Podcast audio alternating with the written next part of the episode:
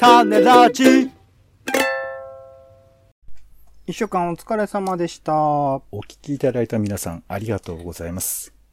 週日の苦闘点暮らしと放送を振り返る種メガネです。あの時何を喋ったか、なんであんなことを言ったのか、この一週間の記憶を紐解きます。まずは暮らしの一週間、あなたもご自身の一週間を思い出しながら聞いてみてくださいということで、はい。ちょっと久々に僕は遠出をしましてですね、ほう。与野本町って知ってます？駅。ああ、知ってますよ。埼京線で行く駅なんですけど、そこであまあ、西の国埼玉芸術劇場という劇場がございまして、はい。そこでまあ音楽、まあコンサートですかね、がありまして、それに行くのに久々にこう、まあ1時間かからないぐらいか45分ぐらい電車に乗るっていう経験をしたんですけど、ほまあやっぱり未だに僕は電車に乗るのにビクビクしてしまい、こう、いかにこう端っこにいるかっていうかね、電車の中でも真ん中の方じゃなくて、はい端の方の人が少ない方のこう、なんていうのあの、立っているところう。ですね。空気が滞留するところね。空気が滞留しないところを意図的に選んで、どこかなーっわていうのをからないよ。はい、はい。試行錯誤して、あはいここじゃないかなって人がいいないし、この角度的に万が一この人が咳をしたとしていいよこっちだったら大丈夫かもしれないみたいなことをいろいろ考え配ながら、はい。そこに乗るっていうことをしていましてですね。うんでも、なんか一歩こう、まあ前に横浜トリエンナーレの時に横浜に行ったっていうのが多分大体同じぐらいの距離感ではあると思うんですけど、一回行ってみるとね、まあ、あの、なんとか大丈夫だったっていう結果をそう確認しな、まあでも、どういう状況になるのかこれからわかんないですけど、うん。あの、確認しながら一回行ってみると、うん。なるほど、こんぐらいの距離感いけるんだなって安心感のもとに、さらに、こう、もうちょっといけるかなとか、その間の距離だったらいけるかなとか、ちょっといろいろと、あの、自信が出てきたので、うん。まあ、感染者数がね、今のところな、あの、こんなことに少なくなっているという現状ではあるので、うん。もう少しだけでも、こう、遠出してみようかなってことを今ちょっと計画しているところですうね。ん。まあまあ、まあ、それは、なんか、えー、楽しかったのかな？行ったのよ。楽しかったです。ライブ、あの、コンサート自体も久々ではありましたし、この手の、まあ、えっ、と、クラシックというには、現代音楽とかいろいろなものを組み合わせてる。それこそ、えっ、と、坂東裕太さんっていう、最近の大村十和子と3人の元との音楽を担当された方が、まあ、あの、運営というか、あの、かえーやってらっしゃる、アンサンブル・フォーブというユニットのね、音楽で、まあ、現代音楽的な要素とかもありつつ、いろんな国の民族的な音楽的な要素もありつつで、本当あの、捉え方がすごく難しくもあり、でも懐かしいクラシックの音楽もありというところで、すごくいろいろと、あの、思うことがあるものでしたね。うん、面白かったです。はい。私は、あの、あんまり、遠出は、えー、ギリギリの石神井公園以外は、どこにも行けませんでして。あらあら。電話をね、うちの中でずっとかけて。なんでなんで？怖い怖い、そういう仕事？電話をかけるいやいやい。や、仕事の打ち合わせの電話だけど、うん、なんでな。俺やっぱまだね、き電話に慣れてないのかね、やっぱ電話するとうろうろしちゃうんだよね。緊張がすごくて。うんうん。じっとして電話できる人って立派だなと思うよね、なんか。基本そうじゃないですか？いやいや、結構うろうろする人多いと思うよ。だって家の電話ってうろうろできないでしょ、だからほらそのもともとは。伸びる、その、コードの伸びる範囲でうろうろできるじゃん。ああ、そ、そのレベル、するんだ、でも。いや、しうんだとにかく歩かない、歩くことでストレスを解消してるって聞いたことありますけど、ああ。ああ、だからオレンジさん大丈夫なんだね。俺はダメなんだよね。ただまずーっともうなんか、多分外から見たら、チンパンジーみたいになってると思うけど、うろうろ、うろうろしてますよ。電話すいや、でるもチンパンジーもじっと電話できんのかな？そしたらすごい人間味溢れてるよね。うん。多分電話うん持たせたら、うんうん、みたいな。うん、座ってあぐらかいてると思いますけど、ね。そうか。まあ、ということで私は、えー、家の中をね、うろうろして、えー、おりました。はい、以上です。それだけピックアップするとね、なんかあれですけど、電話をしてるからね、ストレス解消のためにということでございますかね。はい。続いて番組の聞きどころ付け足しツッコミを添えていく番組の1週間です。まだ聞いてない方は作品みたいに使ってみてください。はえー、まずは週の初めの雑談コーナー、種枕ですね。今回は、えー、ヒジャブ、チャドル、ニカブ、ブルカの違いとかね、イグ・ノーベル賞の話とかね、そういったところのお話をピックアップしました。続きまして、種助ですね。今回は映画、優子の天秤、レミニセンス、あとはテレビでね、生徒革命とイスラム教などのテレビ番組、あとイベントでね、ゼロから聞きたい映画、音楽などを紹介しました。続きまして、えー、週刊ドラマ語りですね。今回はドラマの中でコロナ禍を描くか描かないかみたいなところで、2021年夏に、えー、放送開始したドラマについて、えー、そこら辺のコロナ禍の描写の違いみたいなことを紹介しました。続きまして、ポンさんのイベントリポートですね。今回は秋山祐徳大使と東京都知事選挙という展示にポンさんが行ってきた話をしてもらいました。続きまして30分読書ですね。今回は西健さん幸せの哲学監読編、さらにリーコと水さん生を祝う30分読書編、さらにポンソン3分読書で木札という本を紹介してもらいました。最後、忘れロマンですね。今回はポンさんが思い出の豊島園という展示会に行ってきたことのお話をしてもらいましたが、一週間を振り返ってポンさん、えー、聞きどころつけたしツッコミなどいかがでしょうか、えー、週刊ドラマ語りね。えー、はい、コロナを描く、まあ描かない作品が最近増えてる中で、描くことってどういうことだろうかとかね、うん、そういう話でしたけど、うん、なんかこう、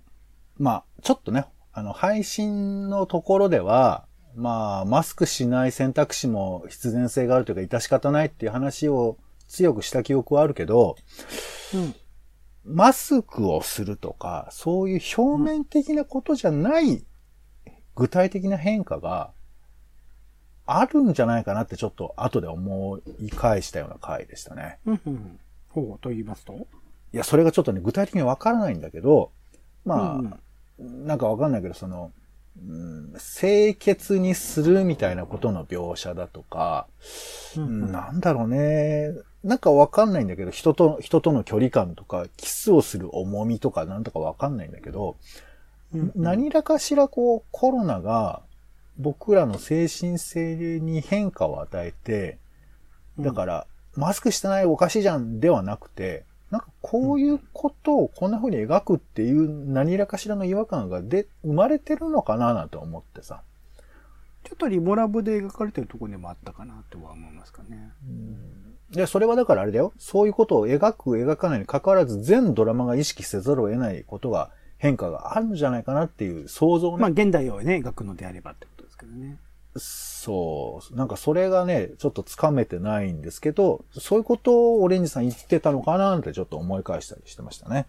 うんうん。単純にそうですね。描写としてのマスクするしないだけじゃなく、それこそ、えっと、9月17日から始まったばかりの海外のドラマで、日本だと Apple TV プラスで見られるんですけど、ザ・モーニングショーというドラマのシーズン2はまさしくコロナ禍に入るところから物語が始まるんですよ。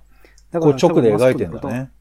そう、ことも描かれるし、モーニングショーってまあ朝のニュース番組の、そこのスタッフなりキャスターなりのいろいろ吸ったもんだというか、いろいろ起こる事件とかを描いているものだったりするので、まあビビットに現代を捉える作品にはなってくると思うので、コロナ禍以降、特にね、コロナ禍のね、ちょっと一個前のクリスマスが、えー、エピソード1の最後に描写されるんですよ。うん、結構、そこの描写とかが絶妙にコロナ禍前後みたいなことを象徴しててね、面白いそこから見ても大丈夫？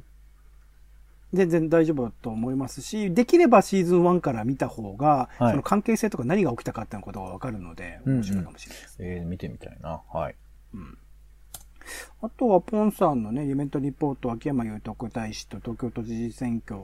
なんかこういう記録って、いわゆるまあ、でも、ないですよね。選挙についての展示って本当ないと思うから、うん、しかもそれを見せられたところで資料としてしかないから、なかなか興味を持って僕たち見ることできないと思うけど、こういう秋山祐徳大使さんみたいな人がいて、その記録っていうものが一つのアートというか作品として残されていくってことはすごく大事だし、なんかアートとかのあり方、まあエンターテインメントとかも含めてですけど、の一つとしてのそういった失われていく記憶とか記録みたいなことを残す手段としての表現みたいなものっていうのは、まあ当たり前のように作られてはいるかもしれないけど、こういう、なんだろう、絶妙なバランスの展示みたいなものは結構大事だったりするのかなっていうのが気づかされましたね。うん、まあ匂いはきついけど、基本的に全候補がそういうことがあるんだよね。うん、なんかこう、上の人たちは受かる受からないが重要なファクトになったりすると思うんですけど、そうじゃなくて、やっぱ生き様みたいなのがね、見えてくるから、まあだからあんまりその視点だけで見ちゃうと、こうね、選挙って違うんだっていう人もいるとは思うんですけど、なんか、もう俺気になっちゃってさ、ここからの独立系候補の情報を手に入れるウィークになってまして、その後も、そうね、そう、古本で見つけて、あ、撮ったみたいな、そういうことになっちゃったりするんで、うん、まあこうやってね、テーマに、あの、出会えたという意味では、あの、秋山祐徳大使さん、ありがとうっていうね、いう気持ちもありますけども。はい。あと他触れときたいのあります？ボンさん、あえて。えー、あえてって、あえてですけどね。えー、忘れロマン、えー、遊園地、ね、あの、行ったことのない遊園地にほろりとするっていう、この罪悪感ったらないんですけど、えー、でもね、多分、もう豊島園がなくなるって時はちょっとみんな注目したじゃない。うんうん。でもあれなんだよな。ミュージックビデオとかもね、作られたりとかね。あ、そうなんだ。関連とか、金子屋さんとか、きっとフネッションさんの曲とかが、はい。オレンジさんはそんなに思わなかったんでしょ？だから記憶がそんなないんですよ。いやいや、行ってなくてもほろりとするって、そういう無責任な話。むしろ運動会のあの広いスペース、はい、広大な、でも芝生あったかな？砂だったかな？砂だったと思いますね。のイメージと、あと、でっけえ、その子供用の遊具としてのこう空気でパンパンに膨らまされた、はい、あの、プールじゃねえや、なんか、でけえやつ。あ、丸い、あの、ちょっとジャンプできるような。ポンポンと。そうそうそう。いつもの多分、豊島園と違う景色が僕の記憶の中にはどちらかというとあるって感じなんですよ、ね。はあ。いや、だから、都会もんはね、こう、またちょっと違うのかもしんないよね。都会ものっていうより僕の、あれ、うん、正確に由来する。違うから。なるほどね、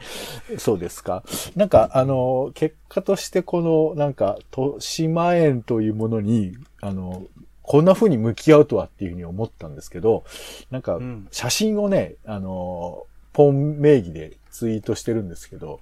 なんかみんないいね押してくれたよ。びっくりした。あら。豊島園ファン、木馬の友ができたいやいやいや、いるんだなと思って、だから本当に熱い世界なんだなということを、えー、終わった後も感じたという次第でございます。うん、いいですね。まさしく忘れるもんでございますね。はい。種ラジは、ポッドキャストや Spotify などでほぼ毎日配信しております。音声でこぼれた情報はテキストで補足もしています。気が向いたらお好きなサービスでの登録、フォローをお願いします。また、あなたが気になっている種の話、番組の感想もお待ちしております。公式サイトのお便りフォームからぜひ送ってください。それでは、種ラジ今週の一曲、オレンジの方からですね、三浦東子、三浦東子さん通過点という曲ですね。うん、ドラマ、浮き輪友達以上不倫未満。僕も一番と言っていいかな、今期で言うと。めちゃくちゃ面白いドラマのエンディングテーマでございます。天気の子というね、新海誠監督の作品において、ラドウィンプス野田洋次郎さんが楽曲を全体のプロデュースしてた音楽やってたんですけど、そこでま起用されて、えミュージシャンとして特に天気の子に出てるわけじゃないですけどね。起用されて、すげえ綺麗。もともとその女優さん、俳優さんとしては存じ上げてはいたんですが、めちゃくちゃ歌うめえなってことで、そこで驚かされたんで、まあ、本職が俳優さんのシンガーの方結構いろいろと今ね、タレントさんも含めて出てきてますけど、一番僕は好きな歌声です。で、作詞作曲、今回の曲はシンガーソングライターのイエイエさんということで、今までの三浦透子さんの曲も結構渋いチョイスというか、あの、そこまでメジャーではないけど、音楽好きの中では評価されているようなシンガーソングライターさん、ミュージシャンの方の、まあ、プロデュース作品が多かったりするので、そこら辺は、同じく本職俳優である上白石萌歌さんがね、えっ、ー、と、アデューというプロデュースで、あの、えー、ユニットというかグループ、プロジェクトやってますけど、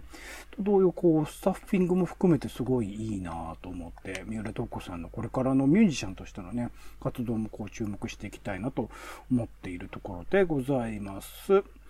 はい。ということで、えー、今週の一曲は三浦透子さんで、えー、通過点でございました。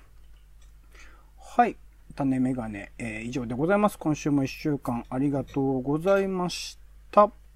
お相手はオレンジと、えー、居眠りばかりしております。育っちゃうかなポンでした。種ラジ、また。